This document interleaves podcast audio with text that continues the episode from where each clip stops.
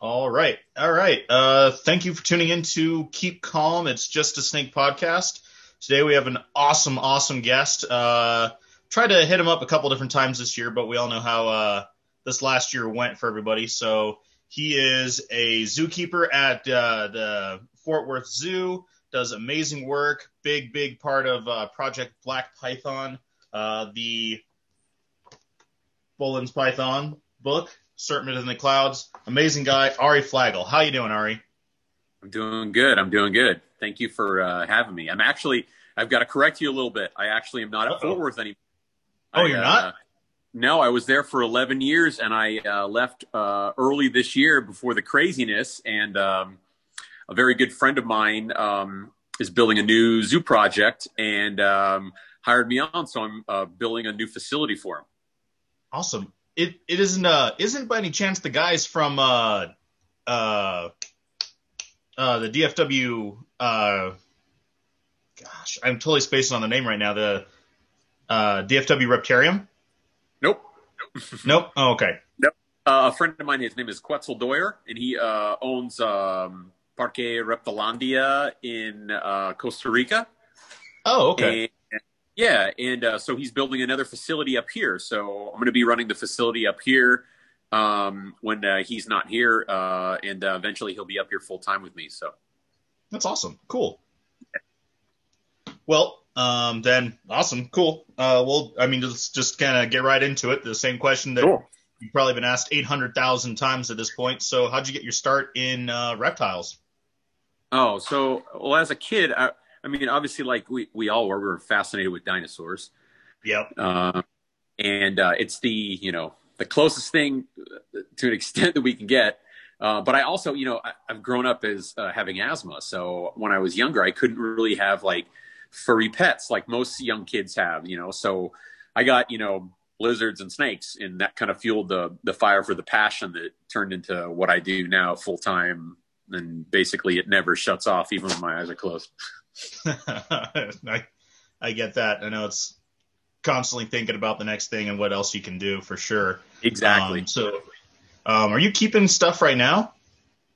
Yeah. So, um, we're maintaining the large collection that we're building for this new reptile public facility, uh, and okay. we also have, you know, uh, between my uh, fiance and myself, we have a small uh, personal collection too, and a lot of those animals we're going to be putting into this facility because it's just going to be so incredible. So it's a better better option for them to be in a larger enclosures, and all, everything's going to be super slick. So sweet, that's awesome.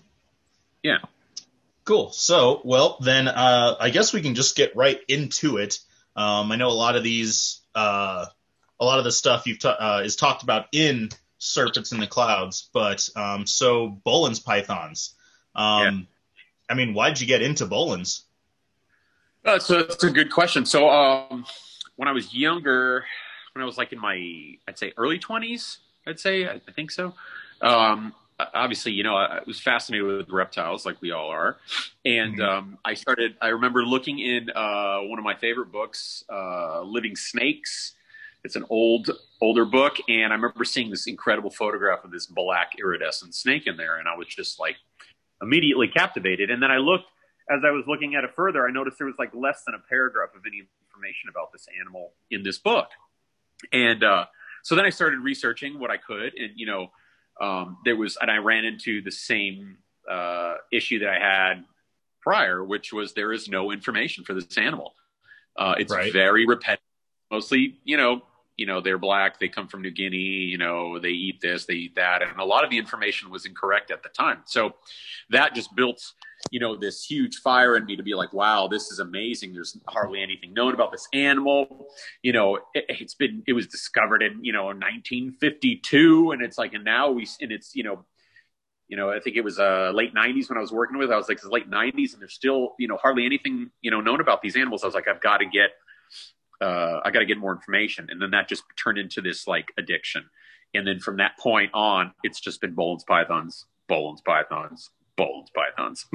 I mean. I love other species and I do have a lot of other favorite favorites rather, but, um, like, but Boelen's python is, it, that's what I do. It's, it's my passion. So, um, you know, it's, it started there and it, it hasn't stopped. It slowed down this year just because I couldn't leave the country, which is a real right. shame. And I've been going crazy not being there because I'm missing, I missed the breeding season and we've got, there's females that are on eggs now in the wild. So these are all things that I'd be, you know, recording and all my notes and all my research stuff. So uh, this year has been like kind of, you know, I hate to say it, like thrown out, thrown out, but you know, I'm doing a lot of stuff uh, with this new facility too. So it kind of works out where it's kind of keeping me busy also.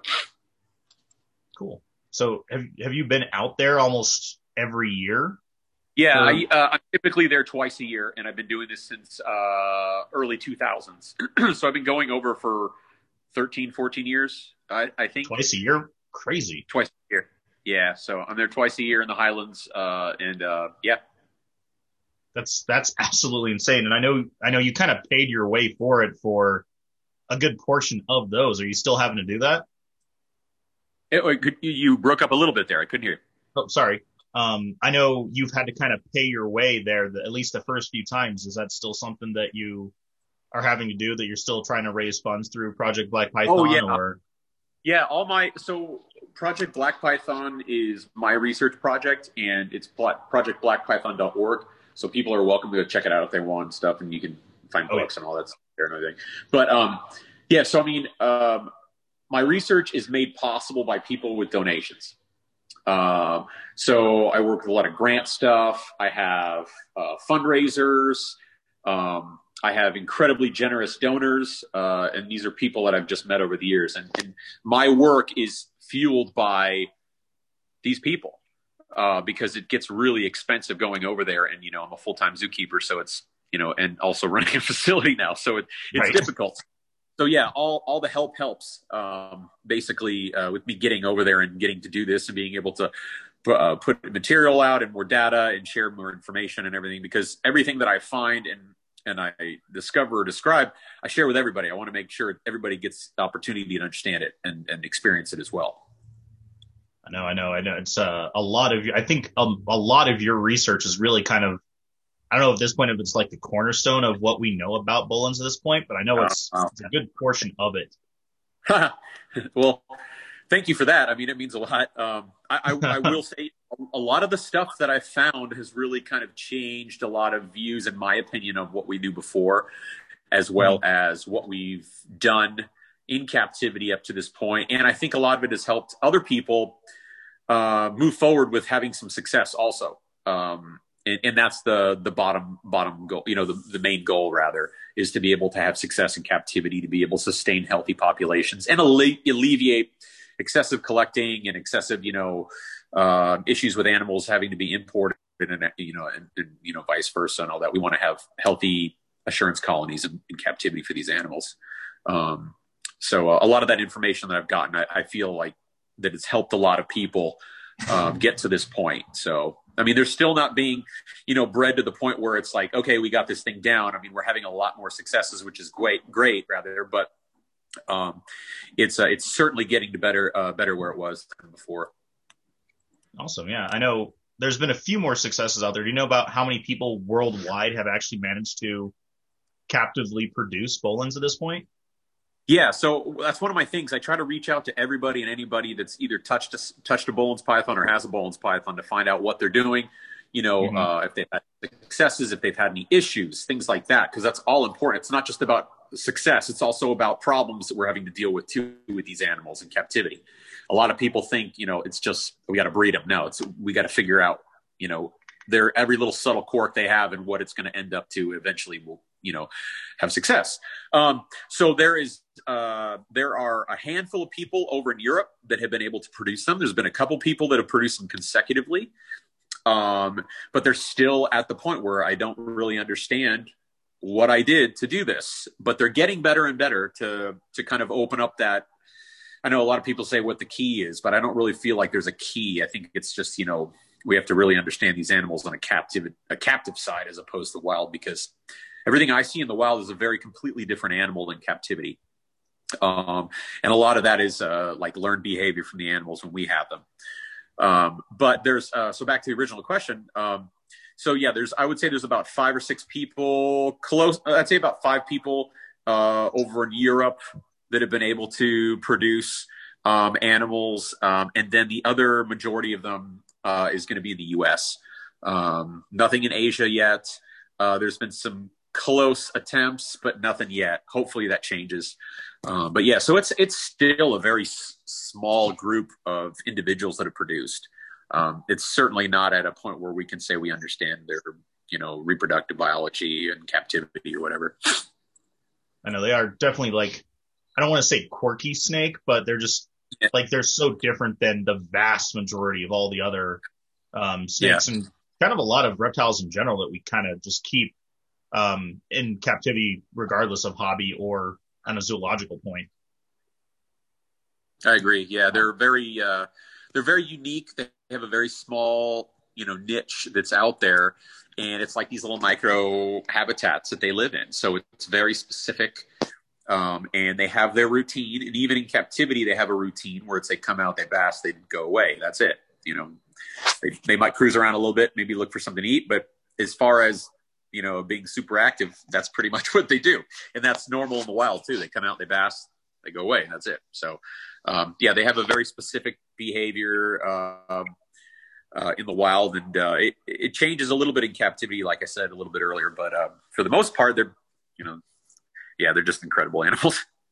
They, they really are. I know it's just to be able to see one in, in, in even in a zoo setting is just really, really rare, and it's just absolutely amazing to see them.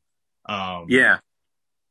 So when you so you you you do in fact go to Papua New Guinea to sit to go up into the highlands, and that's I think something that people still don't quite get. It's not you know like the regular tropical rainforest where you're finding these things, are you? That's at at pretty high yeah. elevations, right?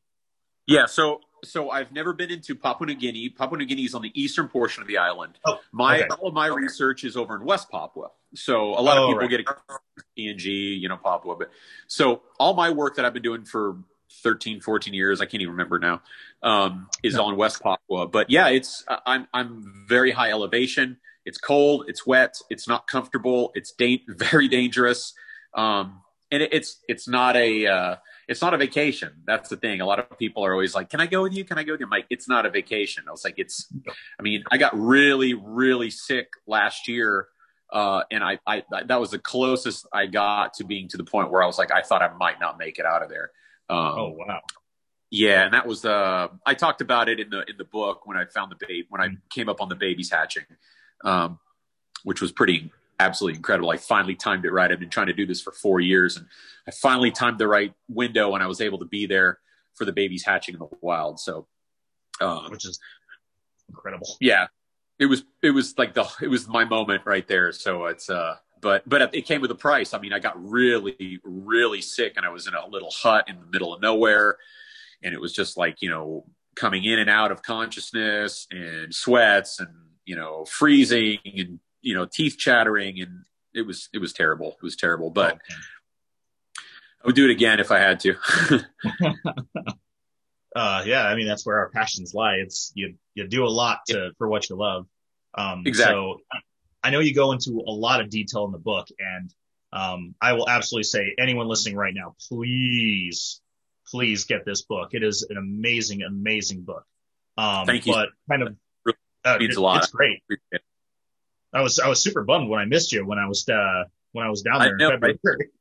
I know we, uh, well, I might come down in February. I don't know. I'm still kind of shy around people right now just because of all this COVID crap. But oh, okay. uh, yeah, I might be down there just to say hi, and I'll be in like a, a giant bubble or something. I know. Um, well, I uh, I know you go into a lot more detail in the book about it. So what's kind of like what's the process of actually going there? I mean, well, once you once you can get the funds from donations and through everything else like what's the process of you leaving leaving the DFW airport to getting there and going yeah. in and staying with uh, the villagers there and everything else? So just, uh, basically, uh, I have to. It, it's it's about a two days solid travel to.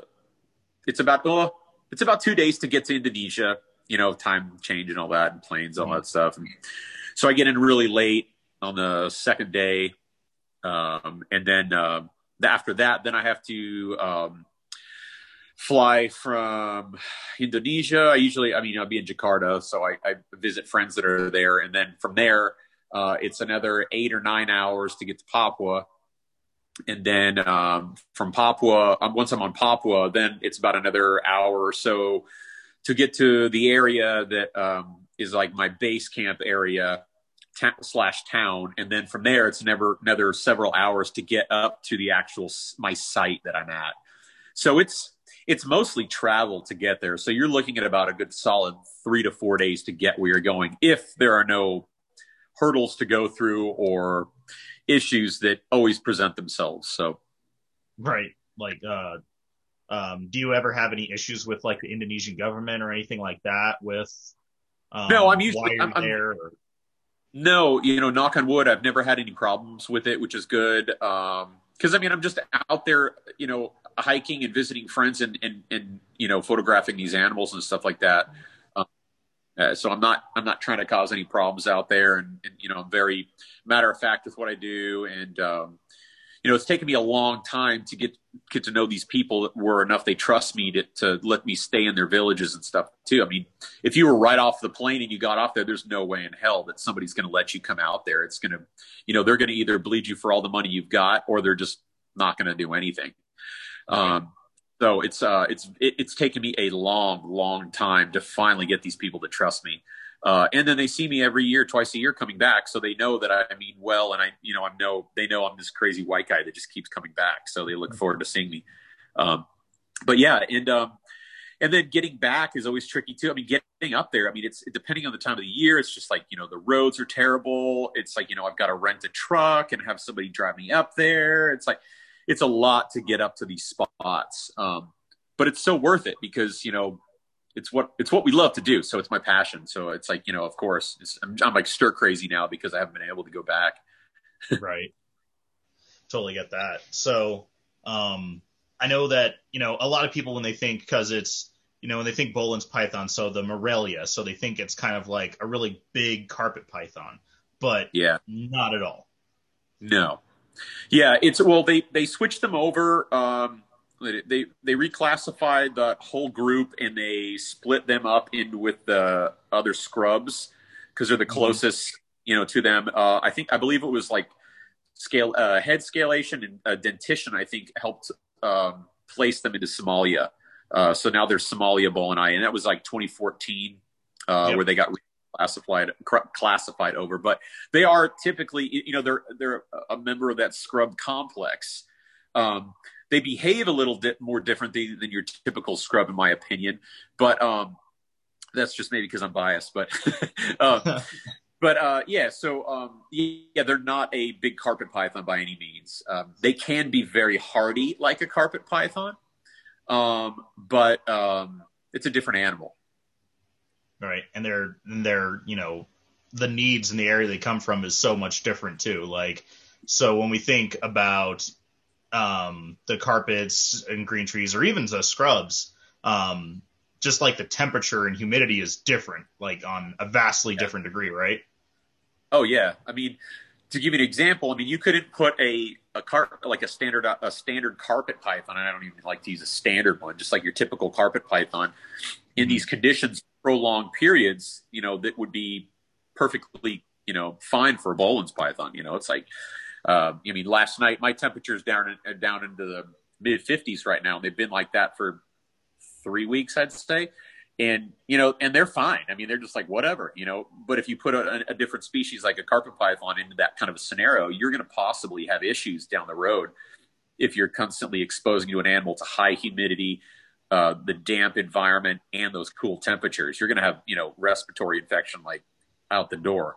Um, but these guys are specifically they're designed for this habitat. This is what they do, and they are incredible at um, living in these these little microclimates, which is just amazing place. That's awesome. So, um, so once you actually get to these um, these little villages that have, which is absolutely astounding that, you know, the, everything about the research and the snake is amazing, but the fact that, you know, you have all these stories of these amazing indigenous peoples that have such a rich and I mean, kind of violent uh, history. I mean, they're cannibals, right? Like the I yeah, a lot of, these. The yeah, a lot of these tribal groups, you know, they they used to be cannibals, and that was just the way of life. That was just their, that was their belief system. You know, it's like you know, it's it's what they do.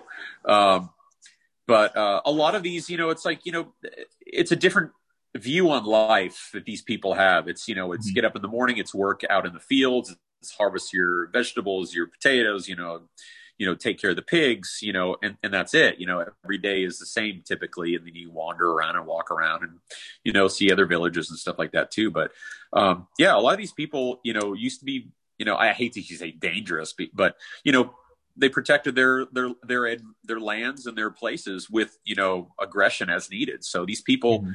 you know, are not keen to outsiders coming into their area unless you're, you know, they know you. So there was, there was, so when you when you first go there, when you when you very first started to to introduce yourself and to try to build this reoccurring relationship, did you have someone kind of from um I can't remember the name of the the city in West Papua, the kind of like the capital there. Do you have someone well, with you? Um, do you have someone take their? Did they did they go with you to these villages to kind of start to establish that bond or trust? Yeah, so I have a very, very close friend of mine who who's Indonesian and he lives in Jakarta and he does a lot of zoo work, um, conservation work.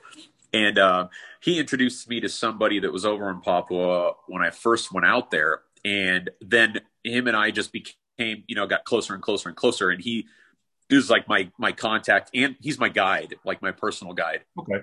Um, and um, and I travel there with him when I'm when I'm out there because you know he knows the land the best. Um, he speaks different dialects, which is beneficial, and he knows a lot of he knows a lot of these different areas because it's like you know the you can't just walk to one place and to another. These are the areas are owned by different tribal groups. So you've got the Dani, which are pretty you know pre- prevalent in in the Baliem Valley area and all that, and then you've got the Yali that are also there, and then the Lani, and so you've got you know somebody that's Dani can't go into a Yali area and vice versa. It, you know that's it doesn't work that way. So he's not Papuan, which helps him get through these different areas, but he lives there, so he knows a lot of people, and so he's just an invaluable.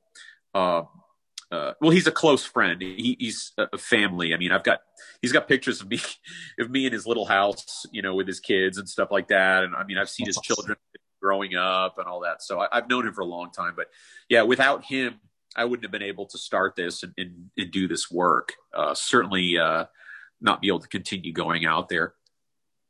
That's all. That's awesome. So um, so you, when you, when you go up there and you are just taking in all sorts of data, correct? About yeah. the, the, the, the, the elevation, the temperatures, the weather, everything. And then yep. all of that goes into like into effect as well as actually looking for the animals themselves. Exactly. Yeah. So, um, I'm, I'm recording everything and anything because I don't know at what point what might be necessary or what might be needed, or I have a question on it. So I'm literally recording the types of plants I see, the types of rocks I'm seeing. Uh, I tested water last year. Uh, I was checking to see if the water chemistry was different from the area they were at. Uh, I was doing soil um, uh, soil testing, um, and then you know just obviously the the all the measurements and everything that correlate with the animal when I find them, you know, weights and scalation, scale counts, all that things. You know, try to do all that, but I'm trying to gauge everything and anything that could be beneficial or benefit us rather in the long run with maintaining these animals successfully in captivity. So. Um, I'm looking at, you know, wild diet if I can find it. I'm looking at the mar- local markets to see what types of mammals people are hunting and selling because those are potential food sources for these animals. Mm-hmm. Um, I mean, I am looking for everything and anything. Uh, I mean, I'm going through scat if I find it, um, all that stuff. I mean, it's uh, while I'm there, I'm trying to encompass in, in everything and everything I can get. Just to expand that just knowledge base. Exactly. I mean, it's I, I, one year it was pretty incredible. I went up to this nest area and there was there was a female out and she was basking, which was fantastic. So I got to come up on this big female basking. I was like just sweating and sweating and just so exhausted. And it's like 67 degrees out and you've got this, this cold sweat going. And I see this, and all of a sudden it was just like everything stopped. I see the snake sitting there, and it was just like, oh my god. I was like, this is incredible, and it was just like I was taking in everything that was around, like the position she was laying, you know, what kind of branches were were she laying on, you know, ridiculous things, but who knows? It could be something, you know, really beneficial. But the real thing was, like, I, I looked over and there was like a full skeleton of a Boelen's python, like what? in close proximity to her, and I was like blown away that there was an animal like that that, that died up in that area so close to a nest, um, which was super cool. So I took photos of it uh, and, and it and everything like that. But it, it's like everything. I'm every time I'm out there, I'm presented with something new or some new kind of sample that I can look at, or a new story, or somebody brings me an animal and I've never seen one in this area, or um, or something like that. So it's just uh, everything and everything, man. I'm telling you, I'm a bones addict. It doesn't get any worse than me. so, have you found quite a few uh, individuals out there? Yeah, so my total uh, number of animals I found is 14, I think it is. 14 or 15 animals, I think. Yeah. Okay. Not including the babies that I saw that I that I saw hatching, which was pretty incredible. Um, and uh, but yeah, so it, it's uh, we've gotten real good, real good at finding them, which is easy, which sounds funny. Um, but uh, yeah, so uh, the the tough part is I've never found a male. Uh, never oh, found a oh yeah, uh, yeah, which is interesting. Oh, sorry, I, I, keep cutting you off. Oh, no, you're apologize. Um, so I know when I first heard you, I think you were on you were on Joe's podcast um, a couple years ago, which is where I first heard about you. So and you hadn't found a male then either. So you still yeah. it's always the nesting basking females. Yeah, I, am typically going. I, the area I'm at, I'm finding all the females nesting and basking. So I've recorded 14 nest areas. Um, in the amount of time I've been traveling there. Uh, and some of those nest areas are like within 20 feet of another nest. So they're reutilizing these nests, uh, which is really interesting. Um, and, uh, but I've never found a male. Uh, one of these years, uh, one of these times I'll, I'll go and, and, try to search for a male, but it's just, it's so hard when I come up on a big female that's sitting in a nest chamber and I'm just like looking at all the chamber and all this stuff and getting temperatures and, UV exposure and you know the position of how the sun is to the nest and all you know it's like stuff like that. But one of these days I'll find a male. He'll find me probably. so are you finding the the same animals every time yeah. you're going up? You're it's it's the same there. Do they ever move from nest site well, to nest site? Or? So for the I, I, found about for the most part I'm finding all the same animals or uh, or animals in that same area also. Okay. Um, but um, this next trip I'll be going to. I was supposed to do it already, but obviously I couldn't travel. I'll be going to a brand new area that I've never been to. That's you know a few hours away from my normal spot. Um, and I'm going to start looking over there too to kind of start branching out to see how far the range I can you know keep following and see if I can you know just more info, more data, um, you know, more observations and, and things. So it's crazy. So I guess that it, that kind of that that really close proximity kind of does explain that you know full skeleton next to that other basking yeah. female. They're just so bizarre.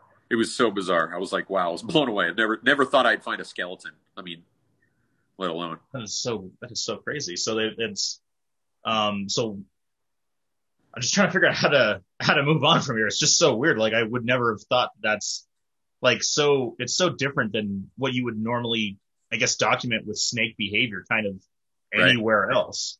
Yeah, um, it was, it was just, uh, I mean, it was a really surreal thing. I mean, to find it, it was, uh, I mean, it was really cool. and, uh, I mean, they're, pre- they're the predominant predator out there. They're top of the food chain. So it's like, you know, uh, I mean, there's some, you know, larger like New Guinea eagle and all that stuff. And then, you know, mm-hmm. people are the only other thing that's going to eat them, but that's a rarity. Not many people eat them anymore, um, in the areas. So, um, but uh, I mean, the further you go out, they probably would. But yeah, it was just a really odd thing to find. I was blown away. And then, I mean, I found old eggshells and things like that as well in old nests. Uh, I found uh, I found a female. I found two females actually um, sitting on eggs on top of a few old eggshells from the prior season. That was really cool. Um, okay, so yeah, that's yeah really interesting. Yeah, so it was pretty um, neat. So when you they're when you said they're basically kind of like the apex predators at least terrestrial predators. So yeah, is their prey base just kind of anything, everything? Are they generalists or they go for specific? So they feed. They they seem to feed predominantly off uh, the cuscus, which is uh, a small little. It looks kind of like a North American opossum, basically. Mm-hmm. New Guinea's version of it, uh, and they're really really stinking cute too. So, um, hmm. but uh, and they feed mostly off of those, which are a decent sized prey at them. Um, but they also feed off of um, small birds like ground birds that are there. I've heard they've eaten lories as well from the locals. They've told me, but I've never seen one in person. Um, you know, and there are you know ground rodents too, so they're feeding off of those as well. Um, and then also, um, you know, the the babies uh, are like a whole other thing as far as like being able to find a baby. I've never found a young animal at all. Um, because I mean, obviously they just disappear into that that vegetation and they're gone. But uh, I found like small little tiny, um, uh, tr- uh, small little uh, terrestrial frogs, and I found some small ground skinks as well. So I assume that the, the babies are feeding off of those right off the bat.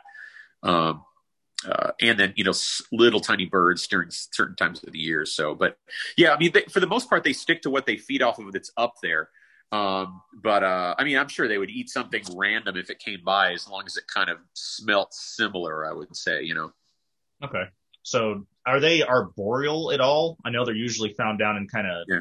den and nesting sites. Do you ever find yeah, them? They'll climb. they will certainly climb. I wouldn't okay. call them an arboreal snake when you compare it to like a green tree python or. No. Or, or you know, uh, one of the larger scrub pythons that are found in a arboreal, more arboreal setting. Mm-hmm. But they certainly will climb if they are given the option. They will climb. Um, I think the babies have more of a tendency to be arboreal just because it gets them off the ground from like rodents or uh, any other smaller predators that might go for them. Um, so it's just kind of a safer thing for them. But I wouldn't say they're arboreal by any means, but they certainly will climb if given the chance. Okay. I was actually gonna, I was, I was gonna wonder, like, do you think males are, they're up in the canopy more or? Well, see, the weird we... the, the environment is like you're at the top, you know, there's not much to go up any higher.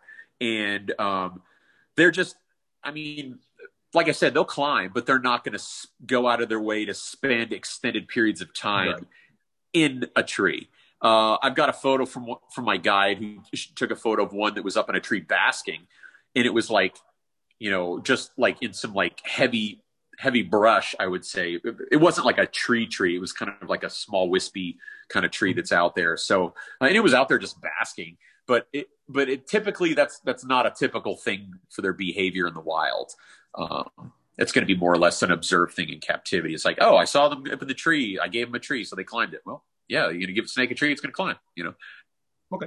I was just wondering because I know it seems like they're one of the one of the species that basking and they need that UVB certainly yeah. more than a lot of other species of snakes. So I was wondering if they would utilize up that to, you know, Oh, they certainly basking spots or yeah, they they certainly would if they needed the opportunity, but you're not going to find them in the trees as opposed you are on the ground. I mean, okay, makes yeah. sense. There, yeah. that's definitely one of those things that's vastly different than scrubs or anything yeah. like that. Yeah, exactly. Um, so I know you mentioned that, um, you know, the, the villagers sometimes used to eat snakes. Is that like, what's the kind of relationship they have with, uh, with the Boelens there anymore?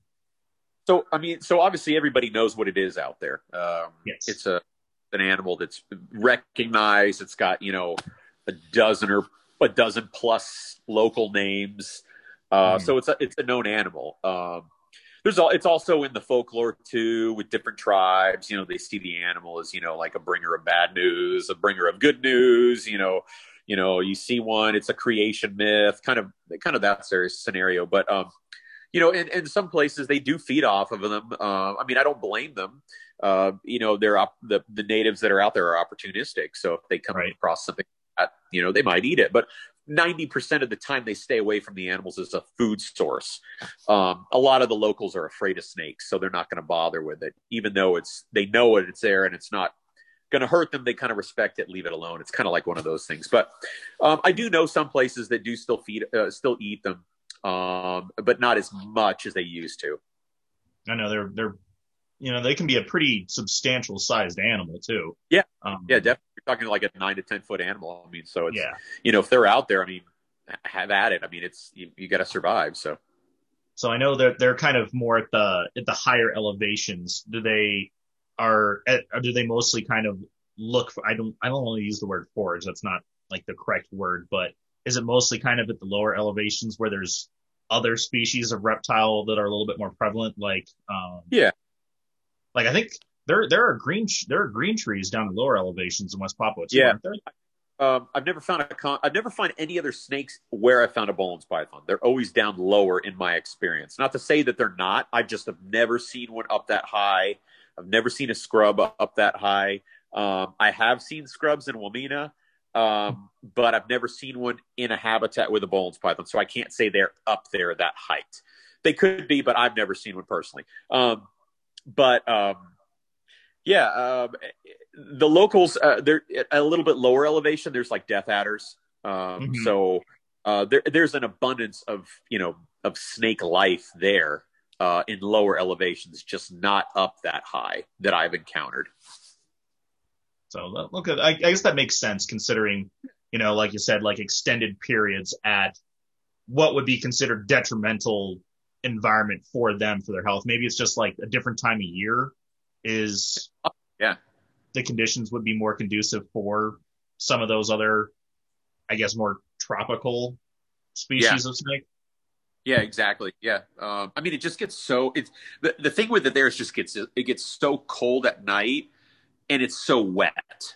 So you've right. got two you got two factors that are really going to play against you uh, when you're a when you're a reptile. You know, you know, you know, moisture and, and cold temperatures. So those don't really work well together, you know. Exactly. So, um, so it's hard finding anything really, you know, that size. I would comfortably say that they're the largest, you know, r- the snake that's up there uh, by by all means. Um, but uh, I mean, but they're perfectly suited for it. They're they're engineered and designed to to you know main, sustain themselves in this habitat.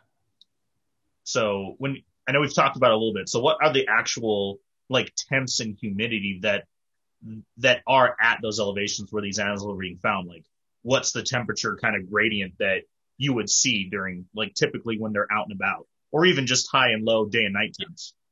So uh, the the coldest temperature I've ever recorded was 49 degrees one morning.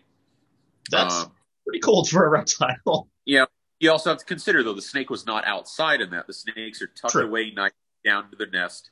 Um, and but on average, I'm finding snakes that are out at that low of uh, that mid 60 degree range. Um, and humidity's like 60 to 80% most of the time. Um, even in the rainy season, it goes up more, but you know, and, and then they're, you know, they bask for a couple hours and then they're gone. You know, the cloud cover over and takes everything away and they pretty much are gone. So, uh, you know, like I said, the lowest ever recorded is 49 on average you're looking at the low 60s, upper 50s uh, in areas, uh, and then real high humidity. Cool. So I know that what you're doing is all in all research of them. You're not collecting animals. No. It's all you're no. just you're researching, you're documenting, you're you're gaining yeah. knowledge. But I know that there are some some farms uh, there that do collect. Is that still a is that gone down at all in the past couple years, or is there? The, the only thing I collect is data and photos. Yes. Uh, I, have been asked that uh, by a lot of people if I go out there, if my if my trips are collecting trips, and it's absolutely not not the case. Uh, no way. um, there are farms out there. There are uh, people that do collect them, like locals, mm-hmm. Uh, because it's seen as a commodity. I mean, they can make money off of it. You know, right? Uh, you know, social media is is super cool, but a lot of a lot of things of social media are terrible. And one of these mm-hmm. things is, you know, a lot of these people over there have social media in some of these towns, and they can go to these reptile places and they can see people are selling a Boelen's python for thousands of dollars, and they're like, "What?" It's like I know where those are, so obviously they're going to want to go get them and and try to sell them because you know these people are lucky to have fifty bucks a month. So you know, right. I can't say that I blame them uh, because they have to take care of their families. They have to take, you know, they have to feed themselves. Uh, and sadly, a lot of these people don't have any income. So this is, you know, how a lot of that transpires.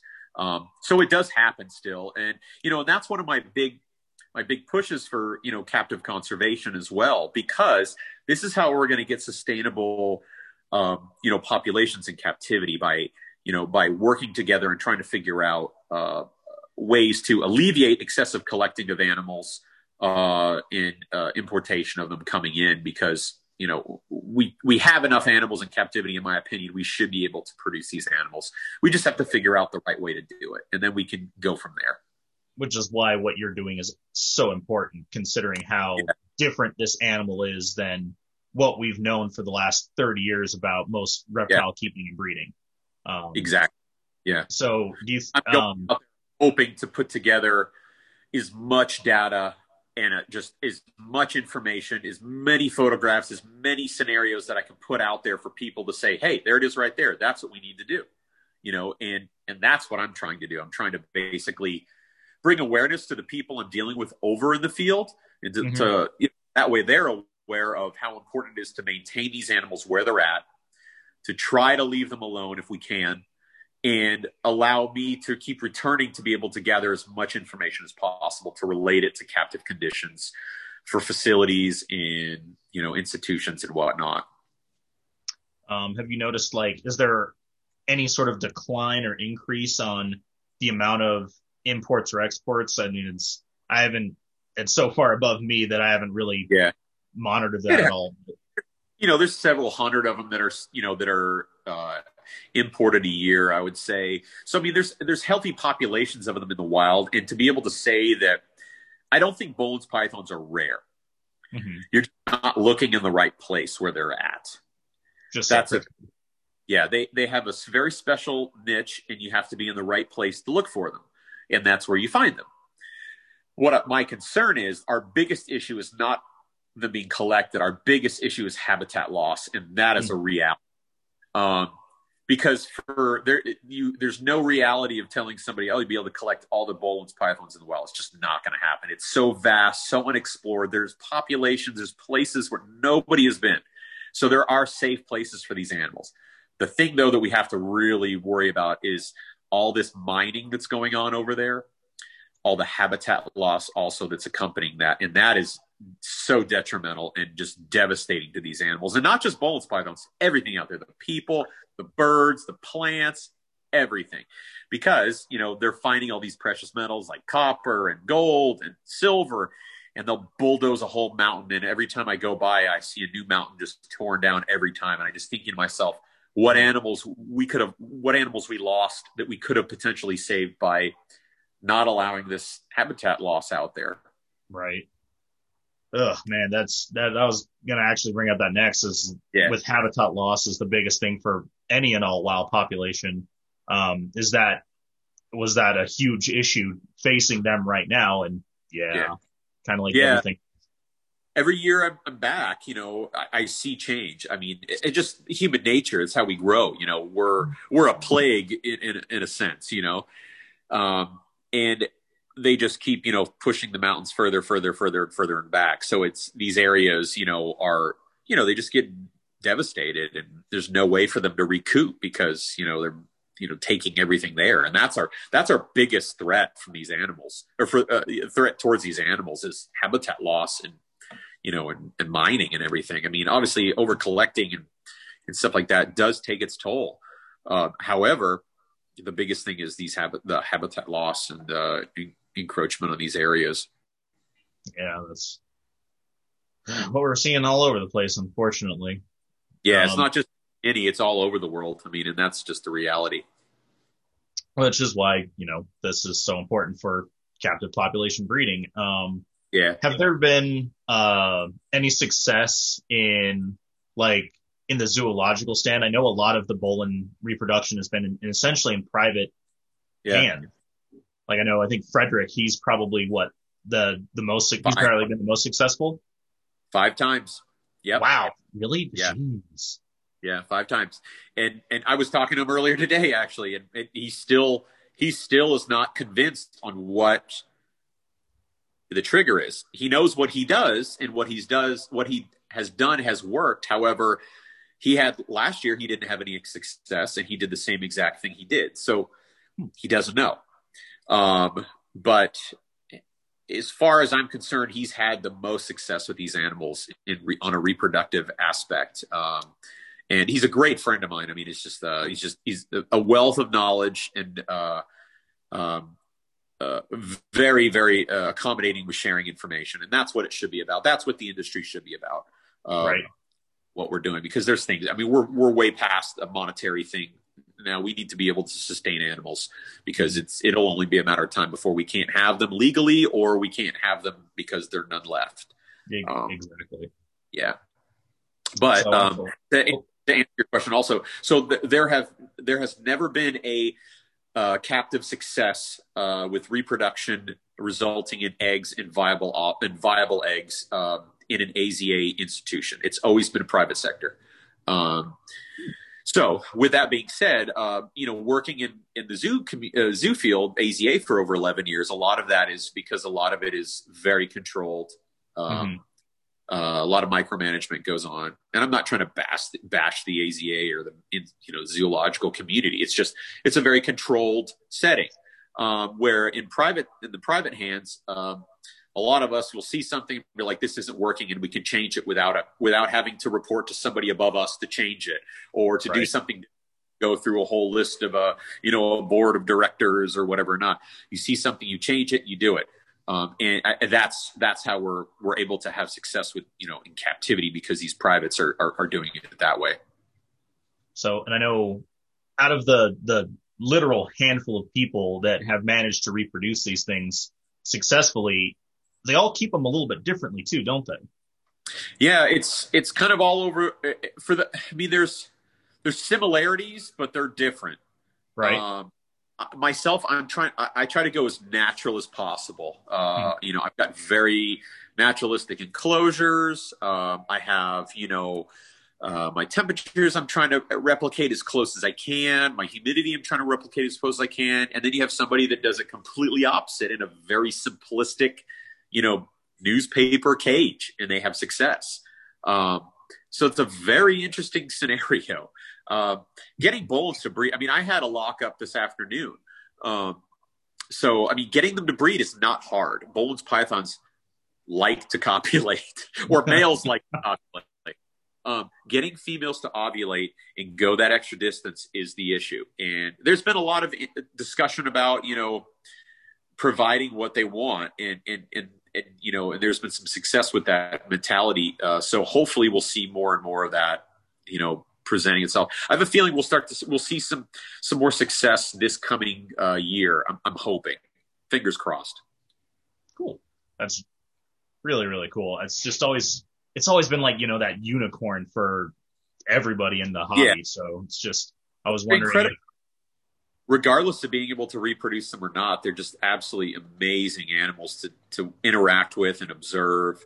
Uh, but ultimately, we want to be able to reproduce them to be able to sustain these populations. You know, right. um, and uh, and I hope to be I hope to be able to do it once. I would just like the opportunity to do it once. Uh, to you know to say I was able to reproduce them one time, and if it happens, it happens. If it doesn't, it doesn't, and I can accept that. Um, right. But I will not stop trying, and I will never stop working with these animals because of that. Uh, it's just I was I was put here to work with Boelen's pythons. That's the way I look. nice. Uh, how many years have you been uh, have you been really attempting to reproduce them? Uh, I would say the last eight years I've been I, have been pushing uh, harder to really work with them. I mean, I, have got a decent group of animals um, that I've been working with, um, and uh, which help you know greater numbers obviously are, are, are help you know help out a lot. Um, but um, you know, I'd say probably the last eight years I've been really, really pushing it, really trying to relate what I've been observing in the wild and how to get it into a captive setting. Also talking with everybody and anybody, getting, you know, opinions and ideas and, and not just with Python people. You know, I'm talking to monitor guys. I'm talking to tortoise guys. I mean, because there could be some little thing I'm overlooking you know that could be you know beneficial on an aspect of caring for something else that might correlate to what we're doing with these guys because um, it almost seems like their behavior is similar to like lizard or tortoise behavior versus a lot of other like boid snakes. Exactly. Yeah. Yeah. Exactly. So crazy. Um, I don't know. It's just so weird that it's they're just such a cool animal that's just so different that Yeah, they're don't very know a whole lot about. yeah. The best way to put it is they're just different. You know, it's you know right?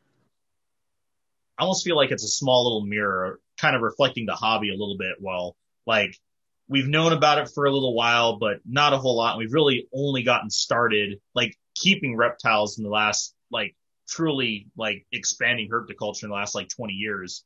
Yeah. And then, you know, with Boelen's 1952, they're discovered 40 years went by before any real research or efforts to produce them captively happened. Yeah.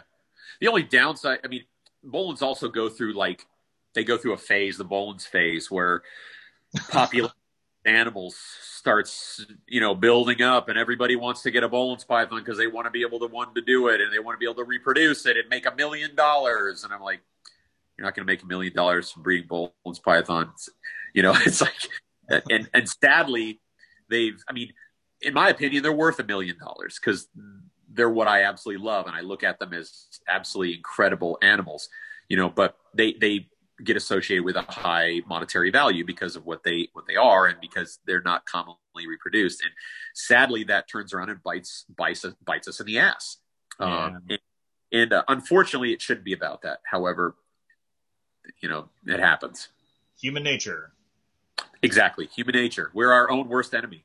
So Uh, that's no better way to put it than that. Um, Yeah. So, meh. Um, well, with that being said, um, are you able to kind of expound a little bit about what you are going to be working on with your new venture of setting up your uh, this new facility? yeah, so this uh, this Uh oh. We're we're hoping to be open in the beginning this coming year, uh, March, April. I hope you know, give give or take. Um, it's a uh, a three building a facility currently. Uh. There's a area with you know quarantine rooms, large gift shop, a huge museum, educational area. Um, then it's got a two story tropical building. Um, and a large temperate building as well right now. Uh, obviously, we'll we're going to plan to expand uh, probably in the next couple of years uh, with some you know some more buildings too. Um, but uh, the collection is going to be you know just incredible species, not not the not things that are necessarily the rarest, but animals that are displayed correctly, animals that are behaving correctly, uh, correctly, and a lot of mixed species. So we can see these animals interact daily and see um, observations that we wouldn't normally do. So we're we're focusing heavily on the animals, you know, and and education, uh, correct education. Um, it's it's going to be incredible. It's going to be a really really special place, and it'll be a destination place uh, where we'll be set up for symposium stuff and you know educational areas. So You're making you're you're convincing me to move down there at this point. yeah, right. Uh, so, I mean, is it um, mostly indoor facilities, or are you going to have eventually expound out to kind of like maybe indoor outdoor areas, so that way they have kind of access to Yeah, so we have conditions? currently everything is indoor. We do have outdoor access for several species, so they'll be able to go outside when the weather's nice. Um, and uh, eventually, we'd like to do a uh, a large crocodilian thing that's going to be outdoors. Um, but uh, for the most part, it's going to be all indoor uh, with a little bit of outdoor stuff. So, uh, like I said, Okay. mostly it's going to. Um, but it's going to be really, it's just going to be fantastic. I mean, a, a lot of really a lot of really great species we're working with that not necessarily are the rarest in the world, but they're just going to be, you know, they're going to be displayed how they should be shown, and and you know, and we hope to do you know a lot of conservation work with uh you know with various institutions and organizations, um, and all that. So That's awesome. Um, Yeah. Where exactly is that going to be? Um, so we're. 40 miles, we're, or not 40 miles. We're about, well, yeah, about 40 miles, 40 minutes or so uh, outside of Austin. oh, and, okay, uh, so a little bit further yeah. south. Yeah, yeah, and we're in the hill country, which is absolutely gorgeous. Um, and uh, yeah, so we're going to be out in this area out here, um, and uh, like I say, uh, we'll probably be opened up, you know, give or take March, April. I'm, I'm fingers crossed, hoping. Um, Right. uh, yeah, it's uh, it's going to be pretty impressive. Uh, obviously, we're gonna we have a big Boelen's enclosure, of course. uh, Go figure. Yeah, go figure, right? Uh, you know, but a lot of water, a lot of you know, a lot of movement, things like that. We're gonna have a lot of that stuff. We want it to be real interactive for people, so they can, you know, really enjoy everything. It's not just going to be looking at one big snake in the enclosure. There's going to be small little frogs and little lizards and fish and crayfish and you know all sorts of things that are going to be interactive and people can be able to to see how it how it responds naturally. You know, that's so cool. Like that's, I, that's definitely something that I would like to see more in a lot of places instead of just here's this one enclosure, and while it is set up immaculately and yeah. it gives a lot of things that you would maybe be able to see that replicate the wild, but not multi-species inhabiting yeah. different areas that won't necessarily eat each other, but would yeah. be found in the same areas that would in fact interact on a daily basis. Yeah, exactly. We have a really cool uh, European enclosure with European pond turtles in it, and uh, the uh, Timon uh, Timon lepida, the uh, I always forget the green lacertids, and the uh, Sheltopusik, which are the legless giant legless lizards, and um, we've got like Italian wall lizards. So it's going to be like a lot of really cool interacting species that would be in the same habitat together. And our exhibits are huge, so they're going to be able to not be like it's not going to be like inside an elevator. These there's going to be lots and lots of space for these animals to just do what they do. So it's going to be really exciting to see all the interaction and just everything. Um, I know not everybody's been there, but it, it kind of it sounds like you're kind of almost describing like the the water dragon exhibit at the Fort Worth Zoo, where it's that huge, huge wall where it's I think it's a water was it a water dragon or a sailfin dragon? Might have been. The uh, we, we, there was a sailfin dragon. There was also caiman lizards as well. Yeah. Right. Um, yeah, it's it's a huge enclosure that's similar to that. Okay. Uh, that kind of a style, that feel to it. So it's going to be like aquatic and dry land. So it'll be encompassing both, you know, terrestrial, aquatic, arboreal, things like that too. So that's just really cool. Um, do you, have you guys decided on a name for it already? I don't know if uh, you might have said it uh, Reptilandia Reptile Lagoon. Reptilandia, Reptilandia Reptile Lagoon. Yeah. Cool. That's really cool. Yeah, it'll be fun. It's gonna be fun. It's gonna be really cool. Uh, I'm super looking forward. If I if I can, I would love to come out there and check that out because it sounds of course really, more than cool. more than welcome. So, um, I think that just about covers everything I had for you, and I really appreciate you, uh, you know, giving time for this. I know I'm sure you're busy like everybody else. So really appreciate yeah. you giving the time to do this. My pleasure. Thanks for, you know, I appreciate you reaching out. It's always flattering to come and talk to people. I, I always enjoy that. So cool. Um, well, as you said before, um, you know, projectblackpython.org, um, is that the best place to learn more about the, about the Boelen's Python and, um, about your research and the project for that? Yeah, um, I also have a really great uh, Facebook group uh, that I put together with a lot of keepers from all over the world. Everybody's sharing info and updates and all that too. And I can go ahead and I can send you the link to that after we're done doing the interview, so you can, you know, post it up if you want. Um, and uh, but yeah, I mean, and, and, then you know, just if you want to talk snakes, Boelen's, you find me online. I'm always up for talking about Boelen's. True. I mean, I was definitely like that weird guy that went, "Hey, I'm some random guy from the internet. You want to no, chat? You're, yeah, right. You're you're fine, man. I like I said, it's flattering to me, and I I'm like one of the hum- most humble people you'll ever meet. So it's I always enjoy it. So it's nice. Well, it was really great to talk to you too. So um, hopefully, uh, you know everything goes for you. You can make it out to West Papua again next year. The yeah. awesome facility opening up, and everything goes well for kind of everybody coming in the following year, and everything. Yeah, no, we need it we need something positive to look forward to. Yeah. So, well, thank you very much. And uh, thank you for tuning in, everybody. And we will check you next time. Thank you so much. Be safe. Right.